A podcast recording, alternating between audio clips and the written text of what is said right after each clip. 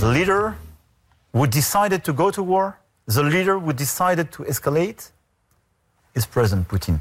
And I have no rational explanation. I think this is a series of um, resentment.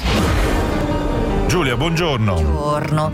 Era la voce di Macron che ha dato una lunga intervista alla CNN. Devo dire, mh, sapevo che avevo, l'avevo già sentito parlare in inglese, però per una volta, insomma, è un francese che parla bene? sì, molto bene. Mm. E mh, gli- l'intervistatore gli chiede soprattutto, eh, visto anche il discorso naturalmente che ha tenuto all'ONU eh, e al- sappiamo che ha fatto parecchie telefonate, forse è il leader europeo che è stato più in contatto con Putin, che spiegazione si dà del comportamento di Putin a partire addirittura non dal 24 febbraio ma da qualche giorno prima quando c'erano stati i famosi referendum già, già in quel momento. E Macron dice io non, non- non riesco a darmi una, una spiegazione razionale e poi ha una sua teoria sul fatto che anche eh, che il periodo del covid e del lockdown abbia peggiorato già tutti i tratti un po' paranoici di Vladimir Putin. Però sostanzialmente a domanda ma come c'è qualcuno che riesce a capire cosa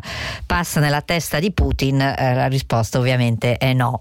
E eh, mh, Macron direi che in questo momento è appunto molto attivo sia sul fronte internazionale con questo tentativo rinnovato di, di trovare una, una via diplomatica per riportare Putin alla- al tavolo delle trattative e poi molto attivo anche sul fronte interno. Oggi la Tribune, ehm, un giornale economico, eh, apre spiegando che Macron veramente sta cercando di accelerare eh, non soltanto la rimessa in funzione a pieno regime delle centrali nucleari che già c'erano in Francia ma che hanno avuto dei problemi, ne abbiamo parlato anche quest'estate, di manutenzione sostanzialmente, ma anche di accelerare naturalmente sulla costruzione di quelle nuove. Sappiamo ci vogliono parecchi anni, però bisogna avviare l'iter e anche in Francia, come naturalmente in tutti i paesi, c'è anche qualche problema per individuare i luoghi più, più adatti e per evitare, per minimizzare le proteste delle comunità locali. Quindi questo problema è un po' comune a tutti.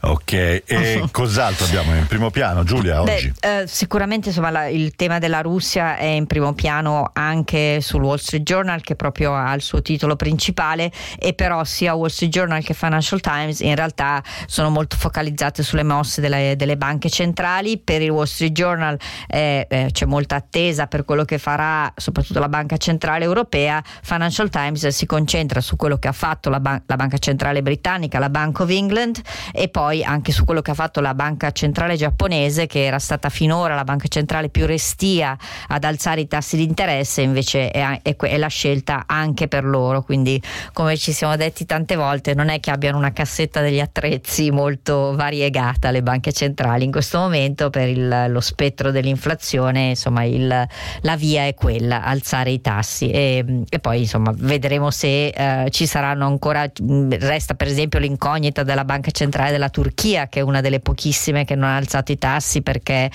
eh, Erdogan è molto contrario nonostante l'inflazione sia a livelli record quindi insomma vedremo un po' lo scacchiere delle banche centrali Allora, dove ci porti in Gran Bretagna? sì, in Gran Bretagna perché un po' a proposito di NIMBY, no? Not in my backyard, in Gran Bretagna eh, dove ci sono dei giacimenti di petrolio e anche di gas si è riaperta la questione del fracking che è quella tecnica che si usa anche negli Stati Uniti e che mo- per la quale molti ambientalisti eh, denunciano i rischi perché si creano delle, eh, dei movimenti nel sottosuolo che nessuno in realtà, nessun geologo è in grado di, eh, in grado di valutare poi le conseguenze a medio-lungo termine, ma in questo momento in cui si è tutti disperatamente alla ricerca di fonti energetiche alternative, eh, si torna indietro in- nel Regno Unito e si ricomincia a individuare dei, dei siti per questo fracking e vediamo che la cosa ha destato una- un dibattito molto vivace in Parlamento. Abbiamo un secondo audio. Sentiamo.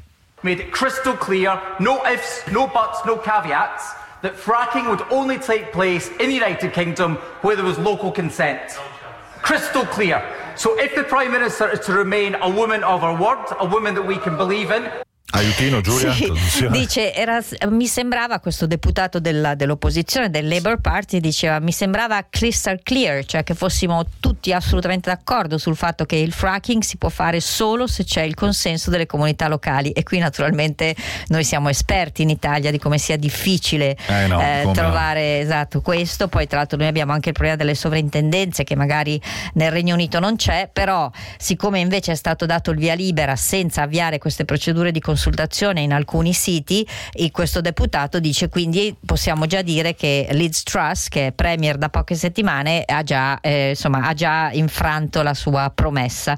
A proposito di Liz Truss, però, tutti i giornali titolano su questo piano di Sì. taglio delle tasse, mh, probabilmente il più grande piano delle tasse da 30 anni a questa parte, e anche qui eh, fa un po' di testa sua, tanto che è già stato coniato il neologismo eh, Trussnomics, quindi l'economia secondo Liz Truss, perché in un momento di così, eh, di così eh, necessità, di così grande necessità di eh, stanziare aiuti pubblici, naturalmente tagliare le tasse vuol dire tagliare le entrate dello Stato e è abbastanza pericoloso, vuol dire a proposito fare nuovo debito, quindi anche qui vedremo, devono tutti un po' bilanciare questi due aspetti. E poi naturalmente sui giornali ci sono anche molte foto di Federer e Nadal perché oggi parte la, l'Aver Cup che sappiamo sarà L'ultima l'ultima, volée, l'ultima volée. l'ultima esibizione ufficiale di questo grande tennista. Abbiamo poco tempo però, Giulia, che succede con Erdogan? Eh, Erdogan, in, ehm, sa- abbiamo sentito anche nei giorni scorsi questi flussi di, di questo tentativo di, di tanti russi di lasciare il paese. Sappiamo che uno dei pochi voli diretti che si possono prendere dalla Russia è verso la Turchia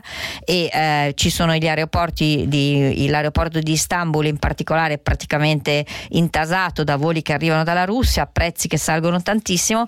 Il problema è che, che si chiedono soprattutto molti giornali tedeschi e sappiamo che in Germania c'è una grandissima comunità di turchi e, e adesso Erdogan cosa farà? Perché eh, in- naturalmente se favorisce troppo questo, questo arrivo di russi eh, sicuramente Putin non sarà particolarmente felice. Erdogan vuole essere il mediatore, Amico, certo. quindi anche qui molto Posizione interessante le prossime mosse.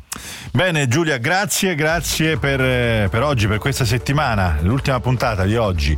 Anna Elena arriva in regia, Laura Faggini in redazione, noi ci risentiamo tra poco per l'aggiornamento, poi lunedì con una programmazione speciale elettorale. Ciao da Alessio Morizzi, buona giornata.